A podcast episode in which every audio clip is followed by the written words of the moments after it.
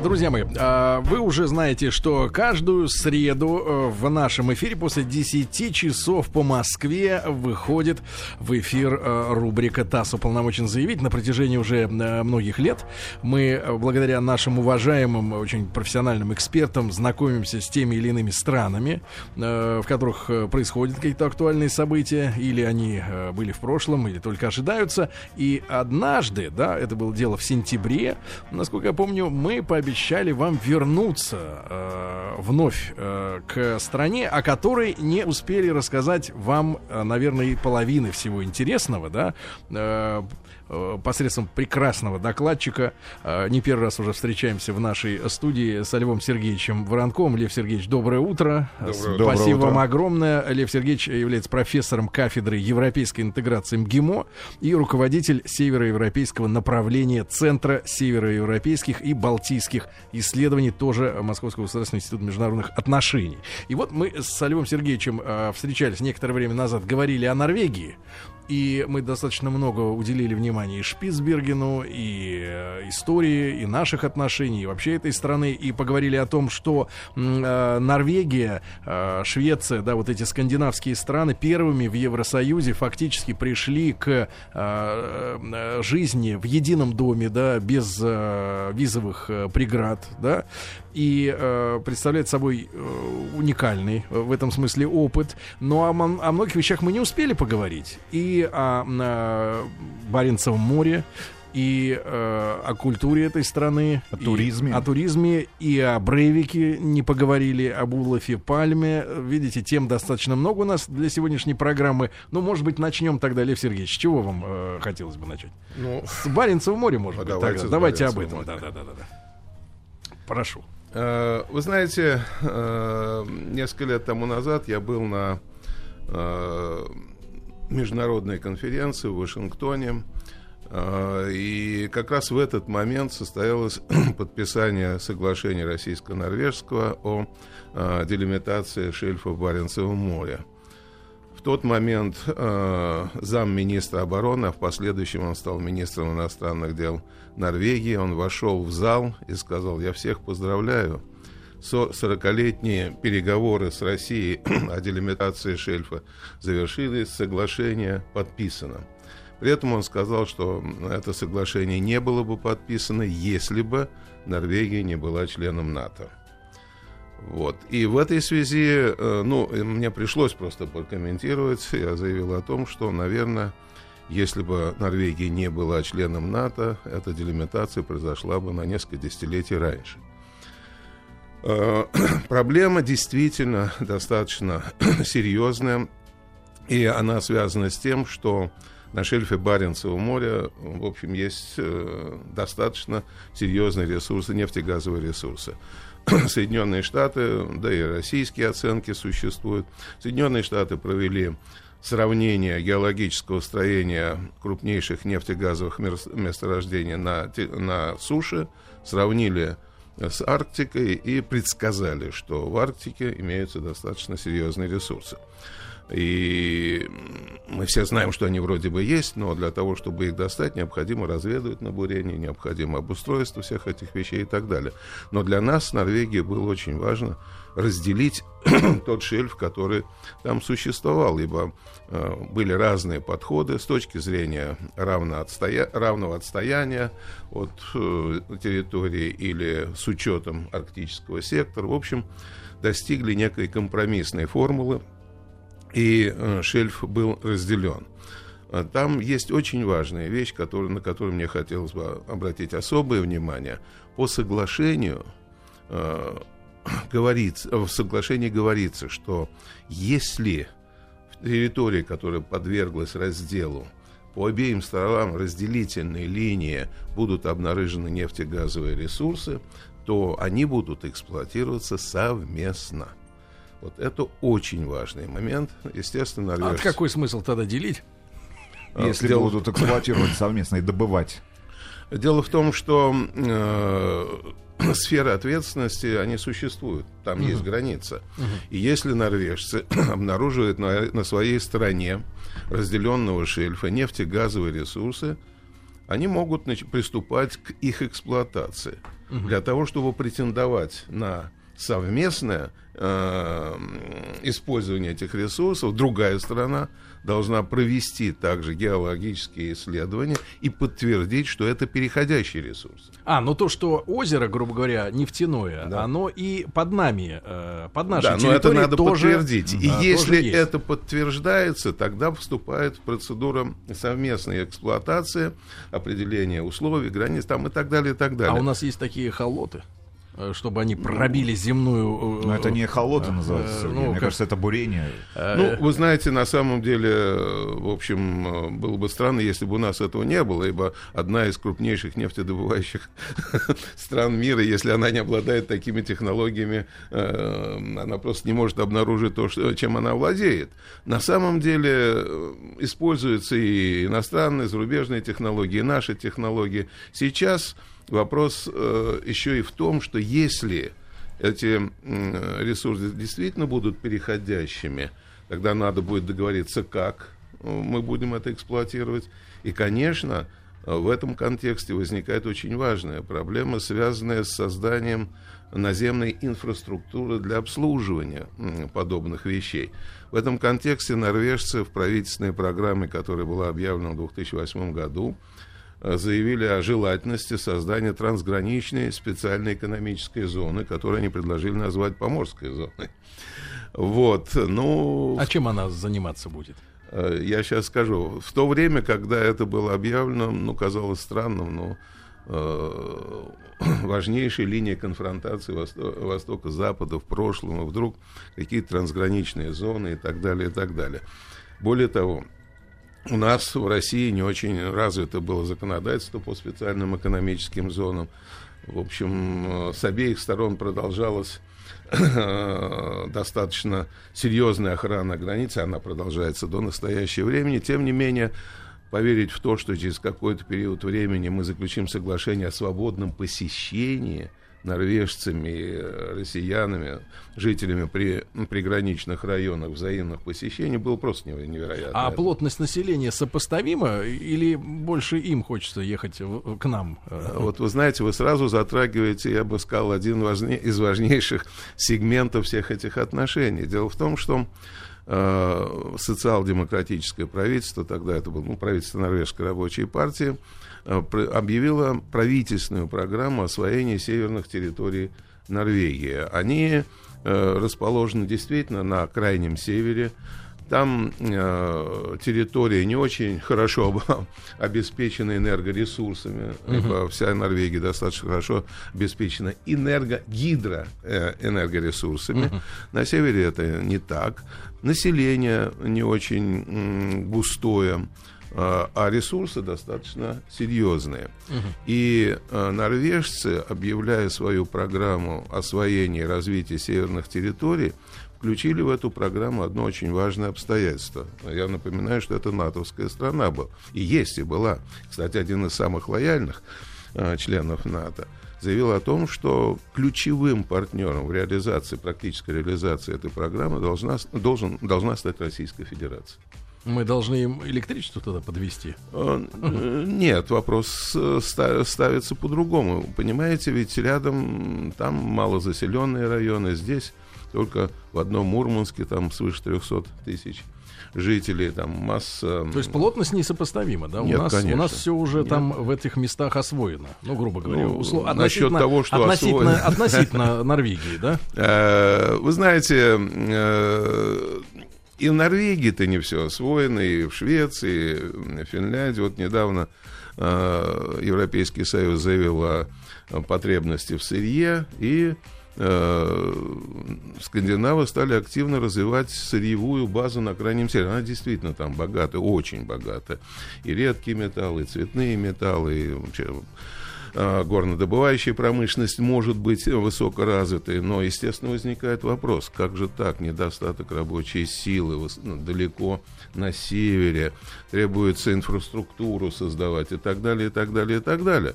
А, тем не менее, они приступили к активному освоению этих ресурсов, не только нефтегазовых, но и минеральных – И требуется рабочая сила. Рабочая сила квалифицированная, а вот тут рядышком.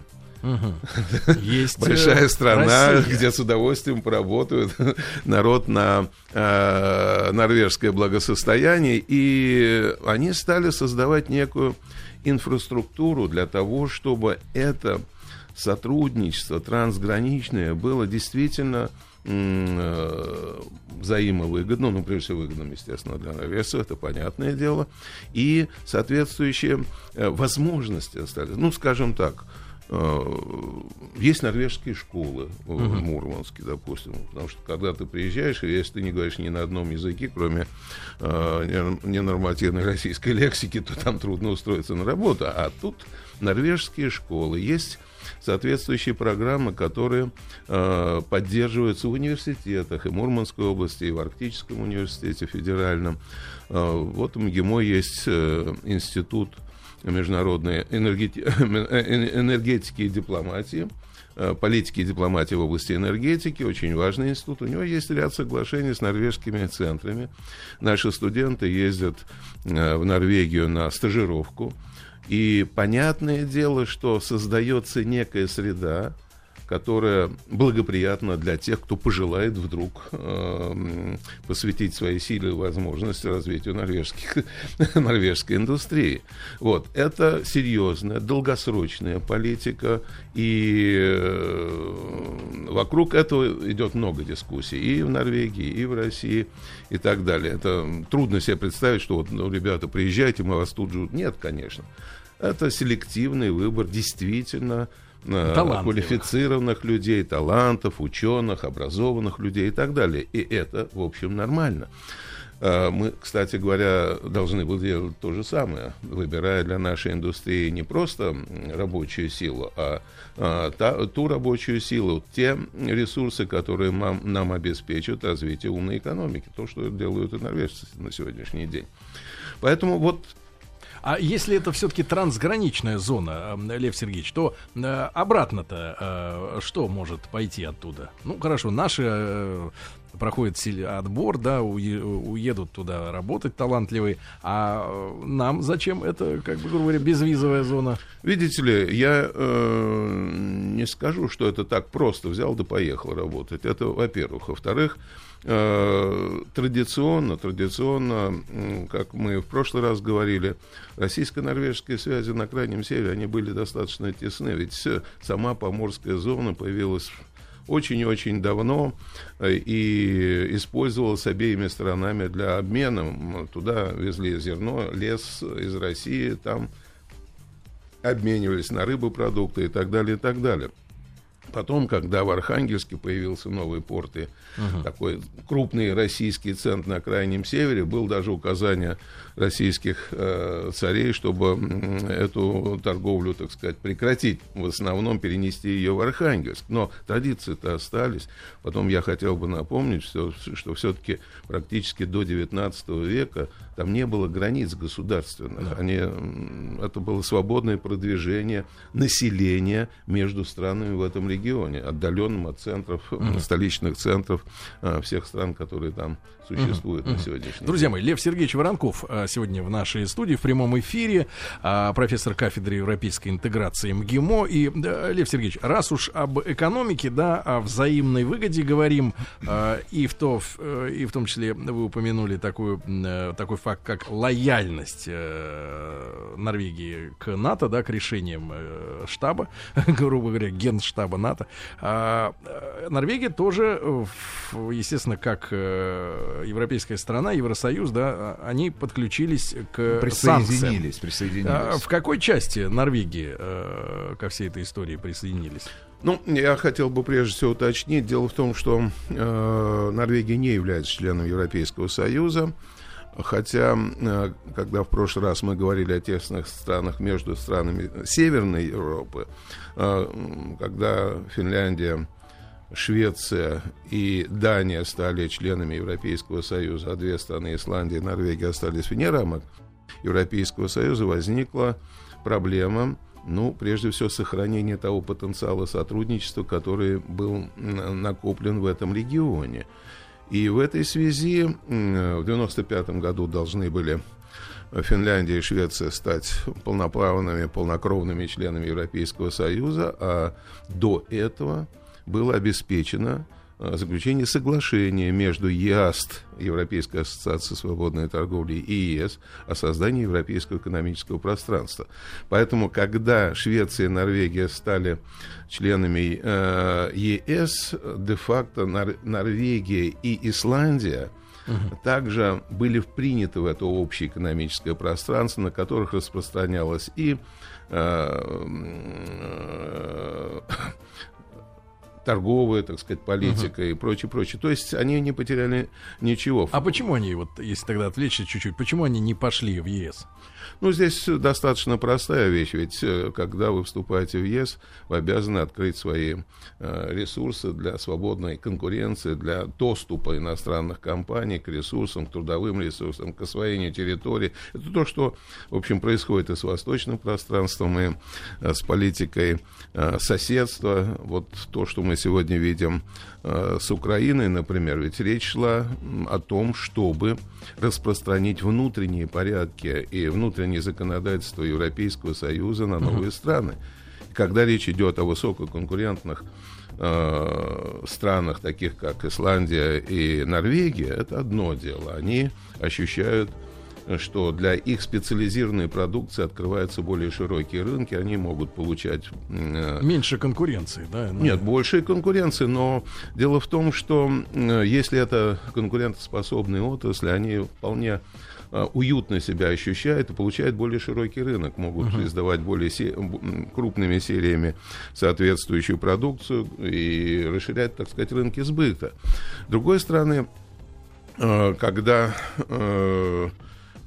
Э, вот они заключили такое соглашение, они не являются членами ЕС, но и Исландия, и Норвегия э, стали членами шенгенской uh-huh. зоны, потому что внутренний рынок был, существовал, чтобы его не разрывать, вот они вошли э, и в этот рынок. Поэтому здесь э, очень важные вот э, вещи, которые для них нужно было обеспечить. Так вот, когда проводились переговоры об условиях участия в Европейском экономическом сообществе, и Исландия, и Норвегия, в общем, оговорили э, свои права на ресурсы. В Норвегии ресурсы являются национальным достоянием и не подлежат э, приватизации. Э, нефтегазовые ресурсы, естественно, под контролем находятся норвежцев, э, и э, рыболовные ресурсы также. Поэтому э, они вроде бы участвуют в общем экономическом пространстве, но суть-то состоит в том, что они, как э, участники этого экономического пространства, не являясь членами ЕС, э, не имеют права голоса при принятии решений. Угу. Это очень важно. Кстати, это очень важно и для той же самой Украины, когда они вступят, там, на каких-то на каких-то условиях договорятся о вхождения в общее экономическое пространство, возможности влиять на характер принимаемых решений не будет. Они просто автоматом будут распространяться на те страны, которые являются ассоциированными членами. Для норвежцев, которые, в общем, имеют высокоразвитую конкурентоспособную экономику, это невеликая проблема. Ну, а то, так, чтобы э, к норвежскому голосу поактивнее участвовали, они там вносят довольно солидные суммы денег с тем, чтобы при подготовке соглашений с ними уч... консультировались. Мнение да. Уч... да, друзья мои, а сегодня у нас в студии в гостях Лев Сергеевич Воронков, профессор кафедры европейской интеграции МГИМО. И после новостей новостей спорта мы продолжим наш разговор о Норвегии. Друзья мои, итак, сегодня в нашем эфире вторая часть разговора о, о Норвегии. Но по ощущениям не последняя. Да, страна, страна важная, да, страна важная, интересная. Э, и сегодня вновь в нашей открытой студии «Веранда маяка». Мы э, от вас не закрываемся, друзья мои, около Крымского моста, рядом со входом в музеон, э, наш, наш павильон. Э, Торговая точка. Да, э, так вот, друзья мои, Лев Сергеевич Воронков у нас сегодня в гостях, э, профессор кафедры европейской интеграции и руководитель североевропейского направления Центра североевропейских и балтийских исследований МГИМО. Э, Лев Сергеевич, еще раз доброе утро. Доброе. Да, доброе. и, ну вот, под, под, под, пододвигаемся мы к санкциям санкциям, да, к участию Норвегии в этих санкциях. Э, прошу, Лев Сергеевич. Знаете, на самом деле э, ситуация у норвежцев очень любопытная. Объявив Росси- Российскую Федерацию ключевым партнером в э, реализации правительственной программы. А я, кстати, интересовался перед выборами последними, на которых победили консерваторы, э, будет ли продолжена эта программа или нет. Мне сказали, ну что, конечно, это жизненно важно для Норвегии. И вдруг санкции – санкции против ключевого партнера, это на самом деле, в общем, весело выглядит. Если вы собираетесь с ключевым партнером сотрудничать и решать проблемы жизненно важные для вашей страны, то объявлять против этого партнера санкции, это что-то... Это тупо. Ну, я не стал так жестко говорить. Но это не гибко, мягко говоря. А, не гибко почему? Тут есть, конечно, некие объяснения. Некое время тому назад был э, в рамках этой правительственной программы проект, который назывался «Геополитика политика на Крайнем Севере. МГИМО участвовал в этом проекте, и я представлял МГИМО в этом проекте. Вот в описании этого проекта, а тогда еще делимитации не было проведено, в описании этого проекта говорилось, если Россия начнет сильно нажимать на Норвегию по, в отношении вот этой uh-huh. э, неразделенной зоны, то мы должны будем призвать наших союзников по НАТО использовать статью пятую. Как бы агрессия России, мы должны все прийти, нам союзники должны на, на помощь. помощь Норвегии прийти.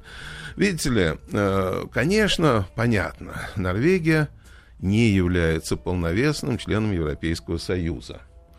Э, поэтому опираться на общую внешнюю политику, политику безопасности Европейского Союза она не может.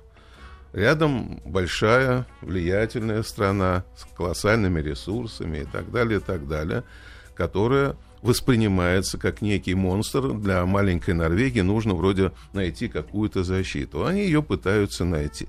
Северное сотрудничество развивается. Да, это важный фактор во внешней политике, политике безопасности Норвегии. Она недавно подписала соглашение о сотрудничестве в сфере безопасности с другими странами Северной Европы. Но это, в общем, недостаточный противовес, поэтому норвежцы будучи одним из самых лояльных членов НАТО, считают, что вот в таких вещах они на кого могут опираться? На НАТО, но прежде всего на Соединенные Штаты. Поэтому для них лояльность не связана с глубокой и непроходимой любовью, а просто исходя из того, что вот в этих условиях для них это серьезная опора с тем, чтобы укрепить переговорные позиции страны в разговорах, разных переговорах с Российской Федерацией. Это мне понятно. Но, э, с другой стороны, в этих условиях, естественно, возникает вопрос, когда главные союзники, на которых они рассчитывают, объявляют санкции, можно как-нибудь улизнуть от них или нет? Э, не просто, согласитесь. Ну, кстати, норвежцы выступили, несмотря на то, что они наставили скажем, на включение упоминания Арктики в, а, в действующую стратегическую концепцию НАТО. Канада не позволила это включить. А, другие вещи, а, норвежцы выступили против расширения э, присутствия НАТО в Центральной и Восточной Европе. Э, тут, ну, скажем так... А насколько они сейчас, э, Лев Сергеевич, вовлечены именно в сами санкции? Что они, как страна, нам ограничивает? Ну, видите ли, мы к этому, видимо, подойдем чуть позже в нашем разговоре, но э, в отношениях с Российской Федерацией ведь очень важно расширение некой ресурсной базы Норвегии, э, имеется в виду прежде всего нефтегазового комплекса. Э, запасы Северного моря постепенно истощаются. Сейчас надежды возлагаются на Баренцево море и так далее.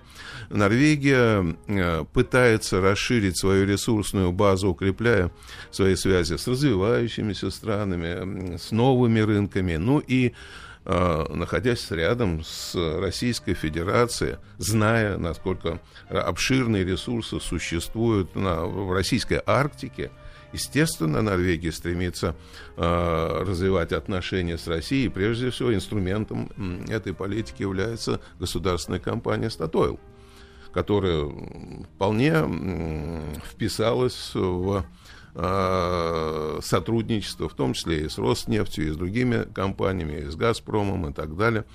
Вот. Но э, когда мы говорим о стратегии, там вот, о санкциях и прочее, прочее, Э, ведь, заметьте, пожалуй, у Европейского Союза нет санкций, ориентированных напрямую в отношении Арктики. Там есть нефтяные компании, сдерживание там, передачи технологий. Но это касается не только Арктики, это касается в целом всего.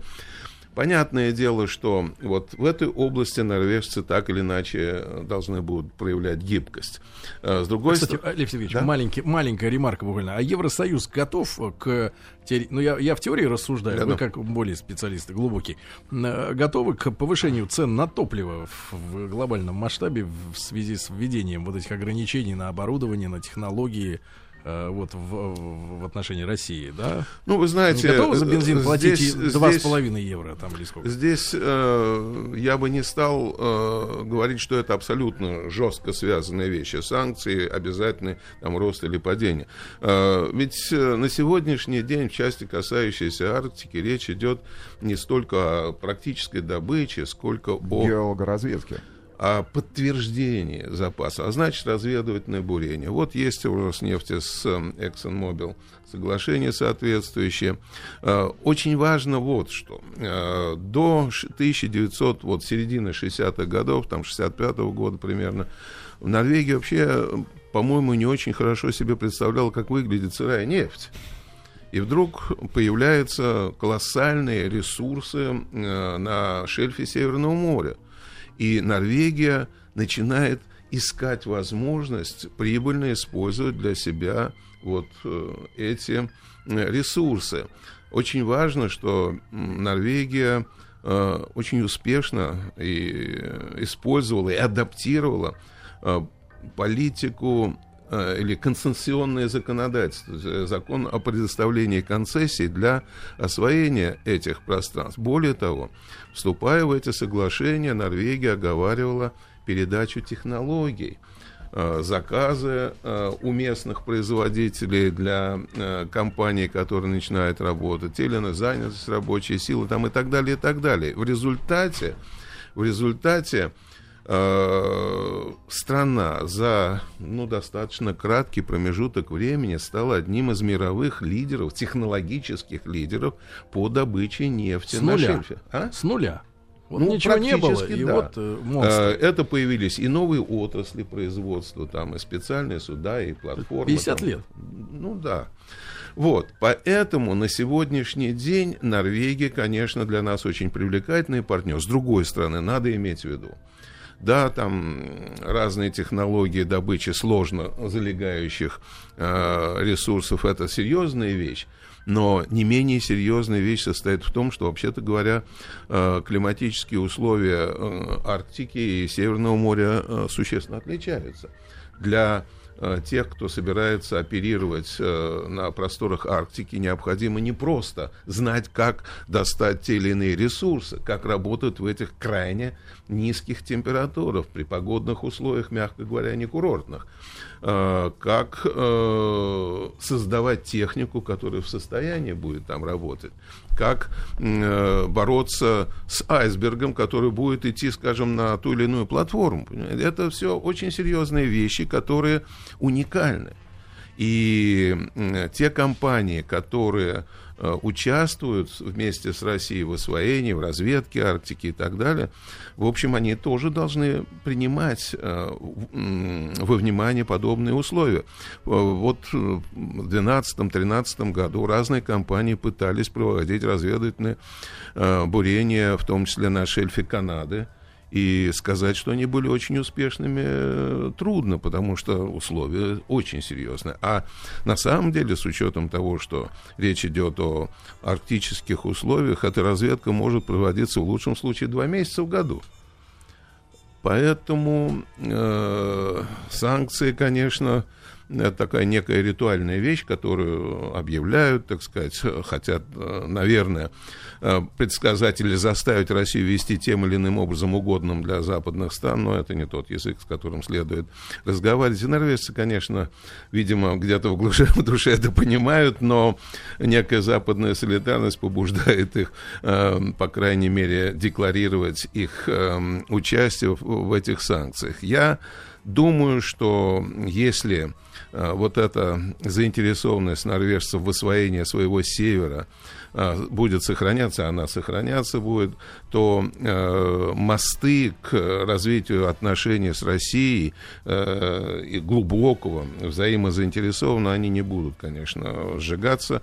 Я думаю, что э, вот долгосрочные интересы обеих стран, и прежде всего Норвегии, будут превалировать в этом плане. Я э, достаточным оптимизмом смотрю. Но, тем не менее, если, э, Олег Сергеевич, если коротко, то э, сотрудничество вот в той эм, э, трансграничной области э, с нашей стороны, теперь мы на него другими глазами смотрим э, в связи с последними событиями. Я не мы думаю, готовы это свернуть? Э, я не думаю, что это так. Ну, прежде всего, трансграничная зона в тот период, когда она была предложена, э, просто просто была нереальная вещь. У нас э, внутренних-то зон не было особо хорошо развитых и так далее, а уж о трансграничных трудно было говорить.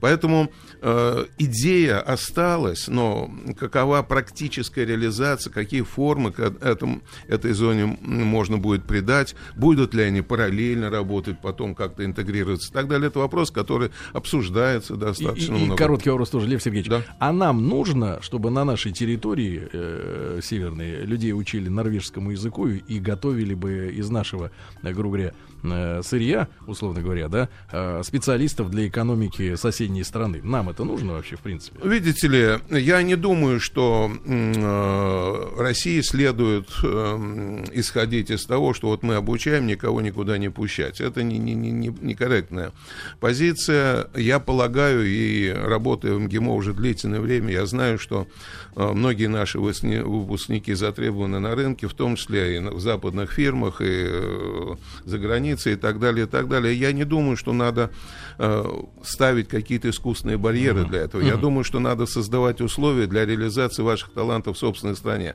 Да. Так, чтобы выбор был свободен, но был этот свободный выбор сделан в пользу России. Лев вот Сергеевич это. Воронков у нас сегодня в гостях, профессор МГИМО. Мы говорим о Норвегии в этом часе. Друзья мои, итак, есть у нас сегодня еще несколько минут для разговора с Львом Сергеевичем Воронковым, а, профессором кафедры европейской интеграции и с руководителем североевропейского направления Центра североевропейских и балтийских исследований МГИМО. Мы о Норвегии второй раз уже говорим, да, дважды встречаемся, и я чувствую, что маленькая страна, а вот э, такой э, яркий автор, да, что, в принципе, можно и в третий раз, я думаю, встретиться, не, не пожалеете, да, потому что та же политическая система Норвегии, да, это история с Брейвиком, который не просто сумасшедший, да, а он э, такой Э, тоже осознанно сумасшедший. Талантливый сумасшедший, да. И, в общем-то, сидящий сейчас, насколько я помню, в трехкомнатной камере, и у него есть телевизор, и он жалуется, что ему Sony PlayStation 2 никак не могут на третью поменять. Его игры уже старые задолбали.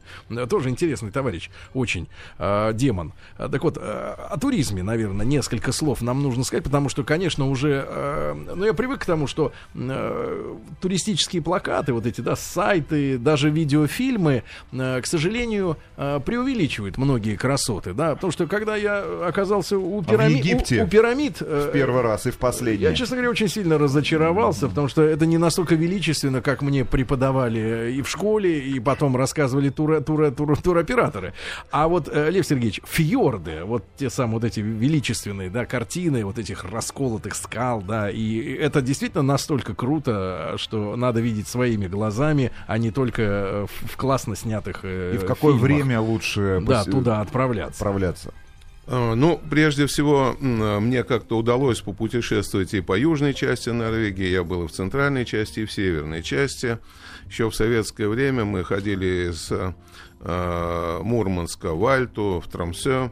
Э, и как раз вот в этот момент, я помню, мы вышли в Баренцево море, и началась такая болтанка, что, в общем, мы были в этот момент в душе. Мы думаем, что такое, что происходит. Мы быстренько оттуда сбежали. И когда мы вошли вот в этот мир фьордов, это было э, какое-то таинство буквально, потому что это красота неописуемая. Это э, никакими словами, да и фильмами не передать. Наверное, вот надо присутствовать там для того, чтобы ощутить эту удивительную природу. Но ну, мы с моим э, очень близким другом э, попутешествовали из Осло в Тронтхейм. Поднялись до снегов, опустились опять в эту бушующую цветами низину около реки и так далее. Это тоже переживание особое, но одно из очень ярких впечатлений, которое осталось, когда мы по пути в Тронхейм поднялись э, очень высоко, где просто, ну, тундра, ничего не видно, там где-то снежок э, виден, и вот среди этой тундры стоит э, телефонная будка а рядом с телефонной будкой стоит мусорный ящик, который собирает мусор и так далее. Это при всем при этом еще очень чистенько, хорошо. И вот для лю- людей, которые прибывают в Норвегию, это сочетание воды, гор, э, лесов, э, и эта узкая полоска, которая идет вдоль побережье, это совершенно сказочные вещи. Но я еще, в общем, э, такой большой любитель э, рыбалки, и э, вот что касается рыбалки в Норвегии, это особое удовольствие. Это ни с чем не сравнимое удовольствие, и поэтому это, безусловно, стоящая вещь. У них есть такой специальный маршрут с юга до Киркинеса и обратно, он называется Хюртекрютта. Это вот на корабле вы идете вдоль этих побережья, по фьордам и прочее, прочее. И это достаточно популярный маршрут, поэтому если кто-то э, желает познакомиться, что такое северная красота, э, это вот Норвегия это подходящее место. Более того, я всегда, когда ходил, особенно осенью в Норвегии, совершенно сумасшедшее количество грибов. Они не едят их? Ну, они очень редко собирают э, всякие грибы. Для россиян это... Вывозить можно? А, ну, а зачем? Норвежские грибы. А зачем?